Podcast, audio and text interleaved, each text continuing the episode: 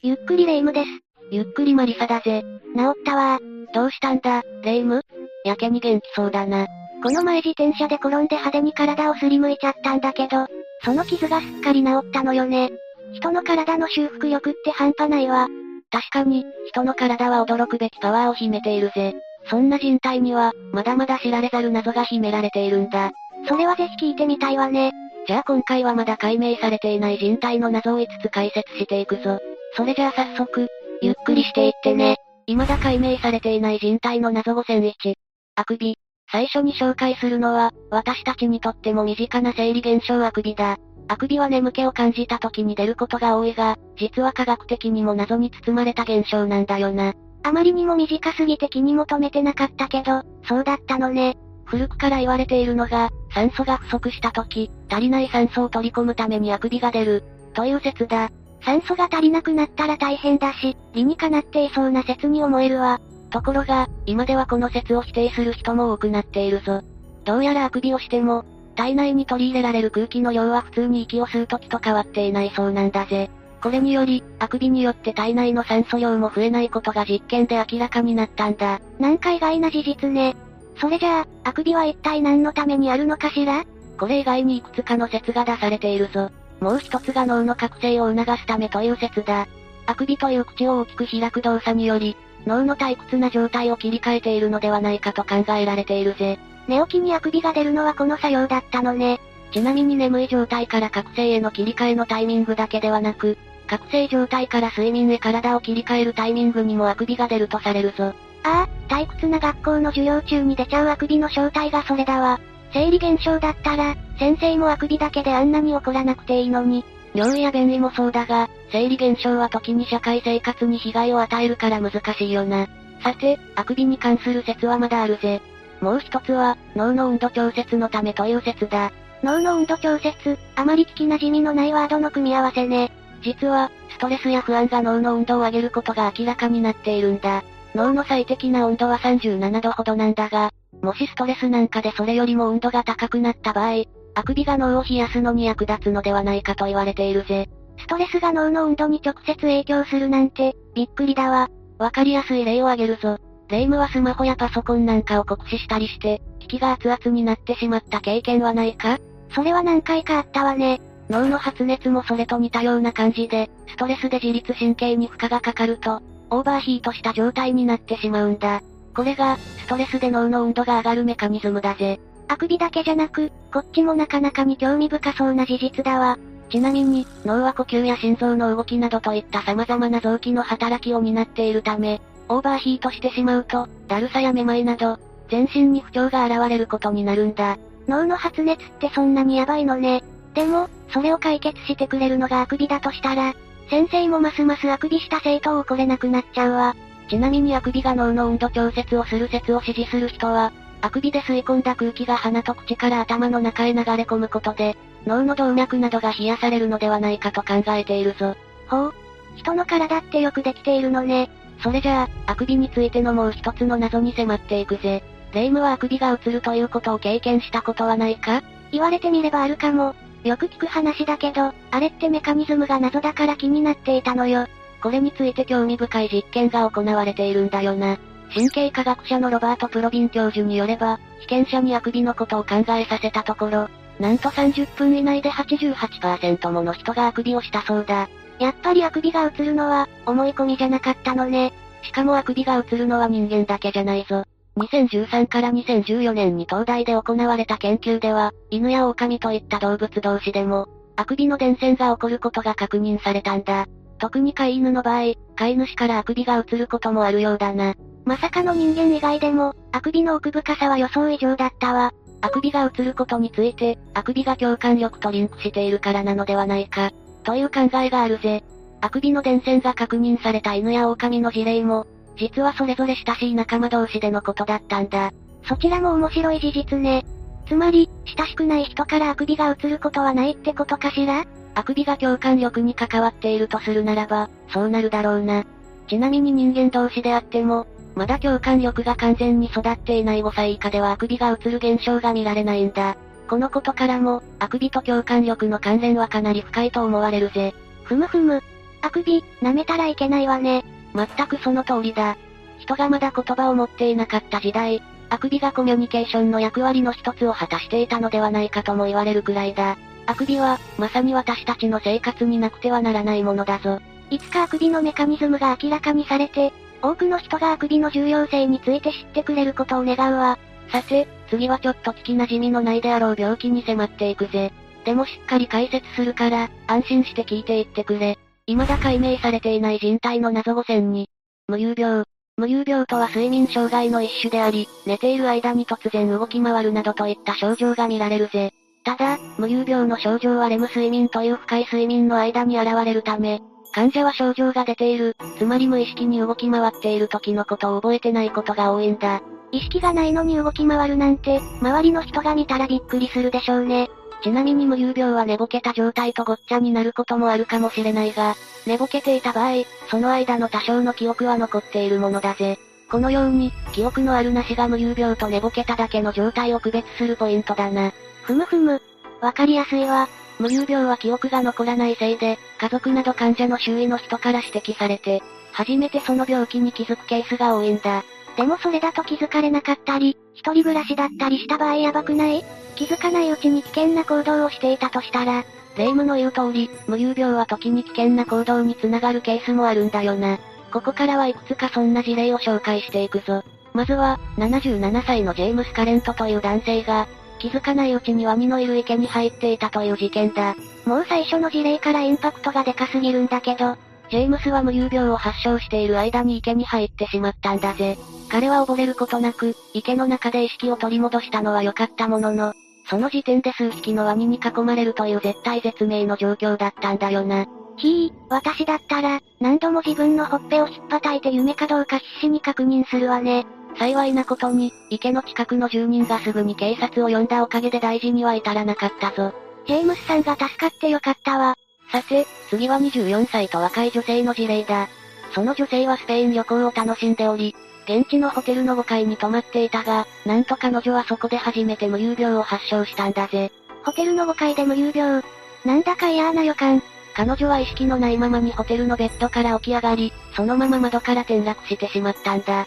想像しただけで目を覆いたくなっちゃうわ。彼女は脳内出血に複雑骨折という重傷を負ってしまったぞ。ただ幸いなことに、落ちた場所が良かったのか、命は助かったんだ。女性によれば、転落した時のことは全く覚えていなかったとのことだぜ。命があるだけ良かったわね。それにしても、無自覚のうちにこんな事故になるなんて、無遊病怖すぎるわ。無遊病は患者本人が傷つくだけでなく、時に周りの人を傷つけてしまうこともあるんだよな。次はそんなケースを紹介するぞ。1987年、カナダの24歳男性ケネス・パークが義母体やレバーと刃物で殺害するという、恐ろしい事件が起きたんだ。かなり悪意のありそうな殺害事件よね。しかもケネスは岐阜にも刃物で攻撃した後、窒息させようとしていたんだよな。岐阜の方は助かったものの、極めて残忍な犯行とのことで、誰もがケネスの極刑を信じて疑わなかったぜ。でもここでわざわざ紹介されるってことは、ケネスさんが無遊病ってオチかしら？鋭いな、レイム。その通りだ。事件の後に行われた裁判で、ケネスには義父母を殺害する意思がなかったこと、そして彼は無遊病のカウンセリングを受けていたことが確認され、無罪の判決が下されたぞ。無遊病ってオチだとは薄々気づいていたけど、まさか無罪だなんて。ケネスが意識のない間に人を殺すなんて、気づいた時にはかなりショックを受けたと思うぜ。もちろん義父母の関係者も、殺人の犯人に罰が与えられないことについては、なかなか納得できないだろうな。要するに、お互いにかなりのモヤモヤを抱えた状態で終わったってことね。なんとかならないのかしら？無遊病については研究が進められており、分かっていることも増えているぞ。ここまでは大人の無遊病の事例を解説してきたが、実際には3から12歳の子供に症状が見られることが多いぜ。そして、成長とともに無遊病の症状も軽くなっていくとされるな。そうだったのね。ただ、先ほど紹介したように、大人でも無遊病を発症するリスクはゼロではないので、そこは気をつけてほしいぜ。それは怖いわ。無遊病を発症する原因なんかは分かっているのかしら？睡眠不足やストレス、アルコールの摂取などで、睡眠の質が落ちてしまうことに影響されるそうなんだ。睡眠時無呼吸症候群や認知症といった病気に合併することもあるな。どれも身近な悩みや病気ばかりね。これに加えて遺伝的な要因もあると言われており、親が無遊病を発症したことがある場合、その子供も無遊病になる確率が高いとのことだぜ。遺伝的な要因を解決するのは難しいけど、ちゃんと睡眠やリフレッシュをしたり、アルコールを控えたりするといった対策は取れそうだわ。仕事に追われる現代人にはなかなか難しいけど、そうすることで、ちょっとでも無遊病になるリスクを減らせるだろうな。ただ、実は無遊病を発症するまでのメカニズムは明らかにはなっていないんだ。まだまだ謎に包まれた病気なのね。もっと研究が進んで、無遊病に苦しむ患者や家族が減ってほしいわ。もし子供が無遊病を発症した場合は、成長とともに症状が軽くなる傾向にあるので、様子を見るくらいでいいようだな。ただ、大人の無遊病の場合、抗うつ剤やカウンセリングなど、精神的なケアが必要不可欠だぜ。もし身近な人の様子がおかしくなってしまったら、精神的に支えたり、病院の受診を進めたりしてあげるのが大切ってことね。それが一番だな。さて、次はまた一風変わった病気について解説するぞ。未だ解明されていない人体の謎5003。原始痛。原始痛とは、怪我や病気で手足を切断した患者に現れる病だ。手術などで亡くなってしまったはずの手足に痛みを感じるんだぜ。ええー、そんなことあり得るの？五体満足の人からすれば、なかなか考えられないことだろうな。しかし実際には、手足を切断した患者の6から8割が原始痛を体験しているそうなんだ。また患者の5から10%はより強い痛みを経験しているぜ。痛みの種類も、ズキズキするものだったり、電気が走ったかのようなものだったり、ひどいものだとナイフで裂かれるようなものだったりと、様々だ。まさに人体の謎を痛感させる病ね。メカニズムとかは分かっているのかしら？それが、詳しい原因は謎に包まれているんだよな。ただ、仮説として、脳内にある体の各部位に対応するマップが、手足を失っても更新されていないせいで、発症するのではないかと言われているぞ。ふむふむ。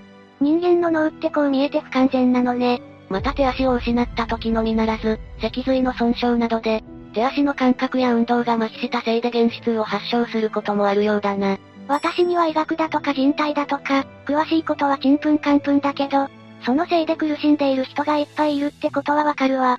良い治療法はないのかしら？原始痛には、薬物を使う治療法と薬物を使わない治療法、どちらの治療法も存在するんだ。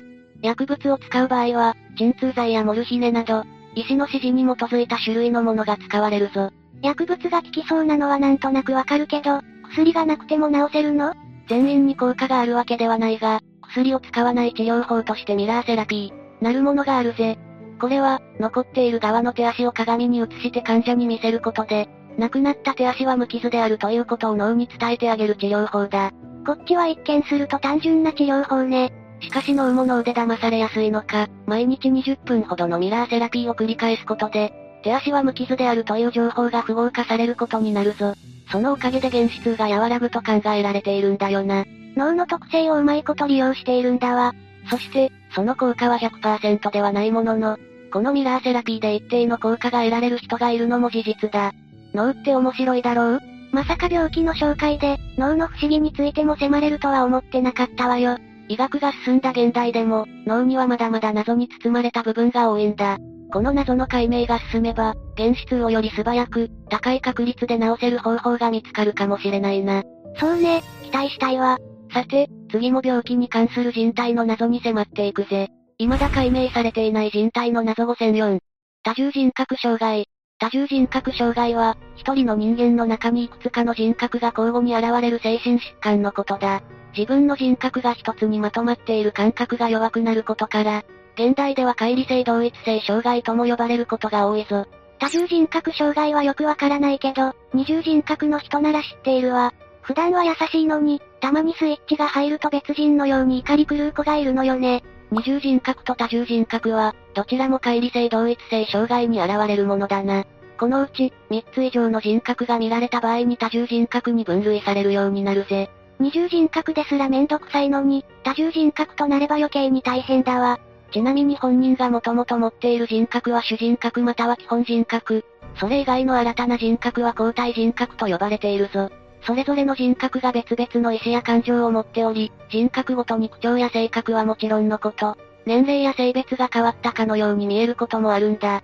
性別まで。しかも、人によっては20以上もの人格を持つこともあるぜ。20も、何が原因で多重人格障害になってしまうのかしら？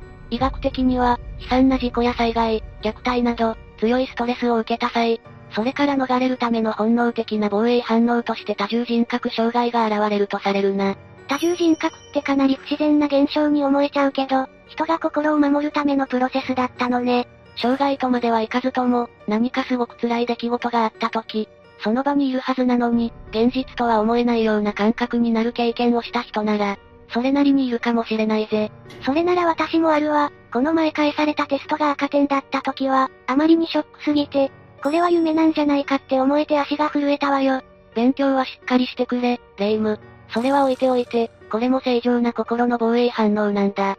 ただ、その防衛反応が社会生活に支障をきたすようになると、多重人格障害と診断されるようになるぜ。これでも徹夜して頑張ったのに、まあでも私の場合は人に迷惑をかけたりしたわけでもないし、多重人格障害とまでは言えないってことね。そして多重人格障害で興味深い点が、人格が変わるごとに顔も変わったように見えるという特徴なんだ。人格だけじゃなく、顔まで表変しちゃうの？さすがに顔の作りごと変わるというわけではないが、人格が変わると、まるで本人ではないかのように表情が変わって見えることは十分にあり得るぜ。本人も苦しいでしょうけど、それと同じくらいに周りの人たちも混乱しちゃうでしょうね。どうすれば多重人格障害による混乱を減らせるのかしら？多重人格障害の人は、人格が変わる前後で記憶をなくすことがあるんだよな。そこで患者は常にメモを取ることを習慣づけることで、障害による記憶違いを減らせるぞ。確かに、さっきまでの記憶が突然消えたら社会生活に支障をきたしまくるものね。まあ、それでなくともうっかりミスや度忘れなんかは誰にでも起こりうるから、メモを残す習慣は誰にとっても重要だな。心に留めておくわ。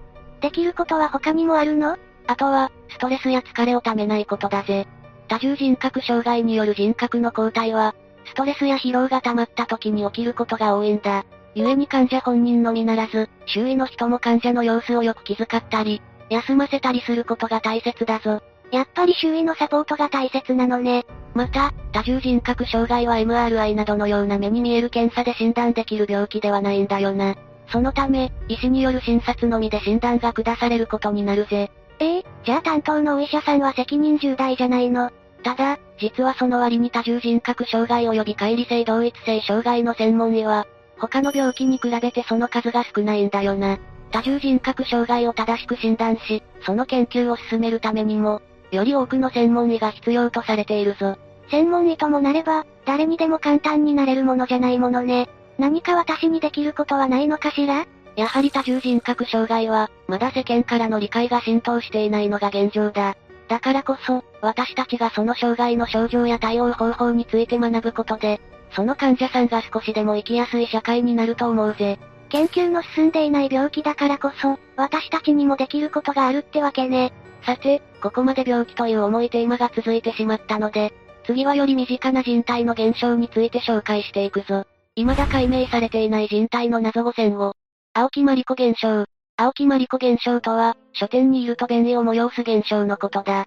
その名の通り、1985年、青木まりこさんという方が雑誌にその現象を投稿したのが由来だな。なんだか可愛らしい名前ね。ふざけているように思える方もいるかもしれないが、青木さんがこの現象を雑誌に投稿した後、彼女に共感する意見が多く寄せられたんだぜ。言われてみれば、書店で立ち読みしていた時にトイレによる確率って高いように思うわ。何か根拠とかあるのかしら？青木まりこ現象について、医学的な根拠はまだ明らかになっていないんだよな。ただ、一部の学者から脳腸相関と呼ばれる、脳と腸の相互作用によるものなのではないかと言われているぞ。脳と腸って離れているし、一見すると関係ないように思えるけど、それが、めちゃくちゃ密接に関わっているんだよな。例えばレイムは緊張のせいで、お腹の調子を崩したことはないか？あ、心当たりがありまくりだわ。人間に限らず多くの動物はストレスを感じると、それが脳からの自律神経を通って腸に伝えられるんだ。このせいでストレスを感じるとお腹が痛くなると言われるんだぜ。納得のいくメカニズムね。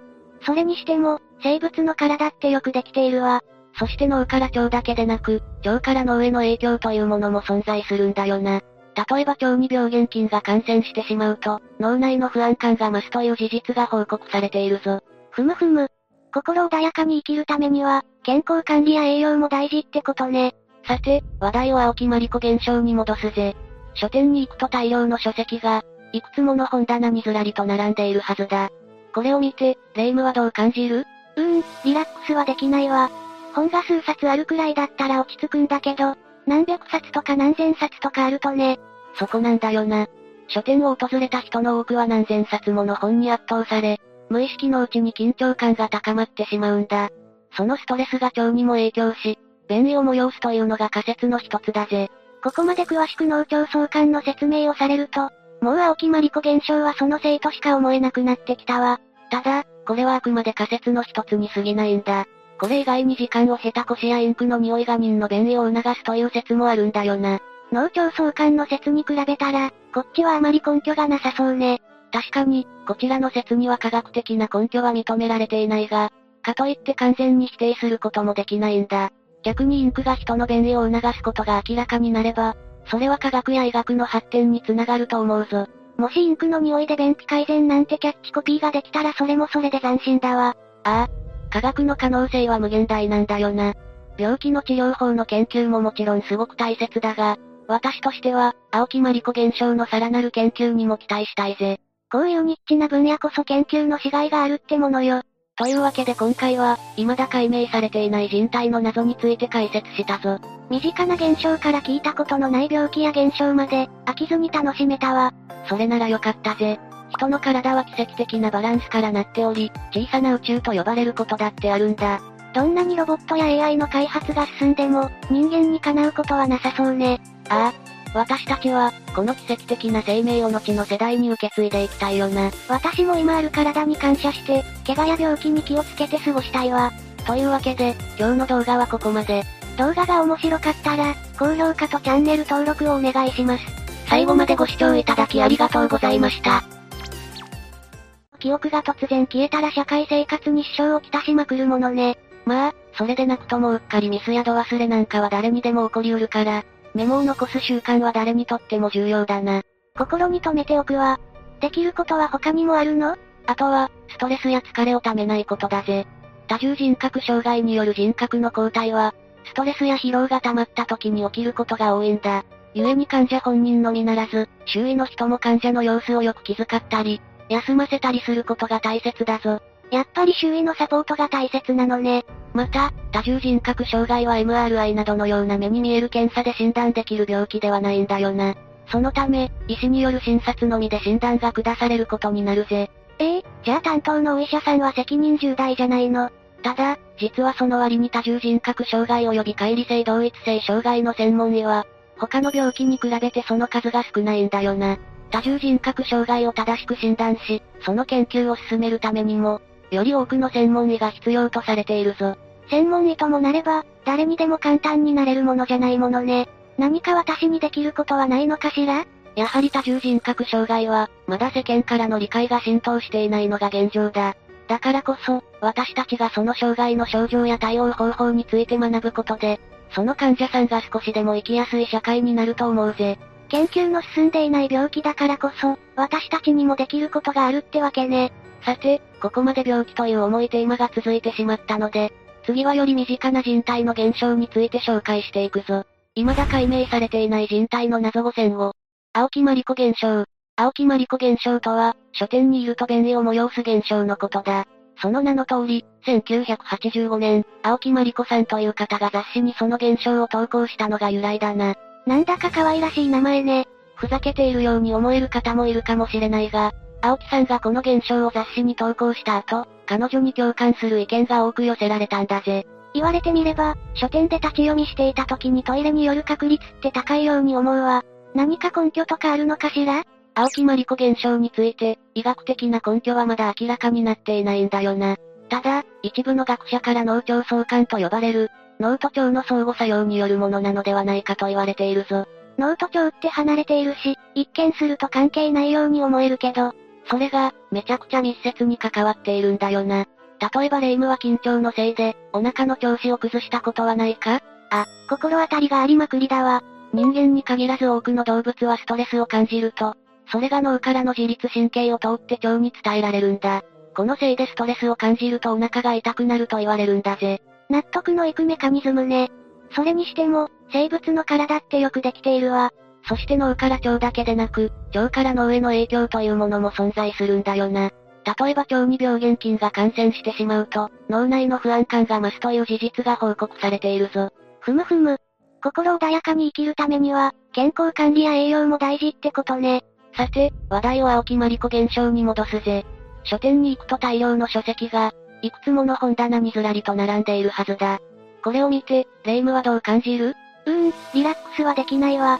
本が数冊あるくらいだったら落ち着くんだけど、何百冊とか何千冊とかあるとね。そこなんだよな。書店を訪れた人の多くは何千冊もの本に圧倒され、無意識のうちに緊張感が高まってしまうんだ。そのストレスが腸にも影響し、便意を催すというのが仮説の一つだぜ。ここまで詳しく脳腸相関の説明をされると、もう青木まりこ現象はそのせいとしか思えなくなってきたわ。ただ、これはあくまで仮説の一つに過ぎないんだ。これ以外に時間を経た腰やインクの匂いが人の便意を促すという説もあるんだよな。脳腸相関の説に比べたら、こっちはあまり根拠がなさそうね。確かに、こちらの説には科学的な根拠は認められていないが、かといって完全に否定することもできないんだ。逆にインクが人の便意を促すことが明らかになれば、それは科学や医学の発展につながると思うぞ。もしインクの匂いで便秘改善なんてキャッチコピーができたらそれもそれで斬新だわ。ああ、科学の可能性は無限大なんだよな。病気の治療法の研究ももちろんすごく大切だが、私としては、青木まりこ現象のさらなる研究にも期待したいぜ。こういうニッチな分野こそ研究のしがいがあるってものよ。というわけで今回は、未だ解明されていない人体の謎について解説したぞ。身近な現象から聞いたことのない病気や現象まで、飽きずに楽しめたわ。それならよかったぜ。人の体は奇跡的なバランスからなっており、小さな宇宙と呼ばれることだってあるんだ。どんなにロボットや AI の開発が進んでも、人間にかなうことはなさそうね。ああ。私たちは、この奇跡的な生命を後の世代に受け継いでいきたいよな。私も今ある体に感謝して、怪我や病気に気をつけて過ごしたいわ。というわけで、今日の動画はここまで。動画が面白かったら、高評価とチャンネル登録をお願いします。最後までご視聴いただきありがとうございました。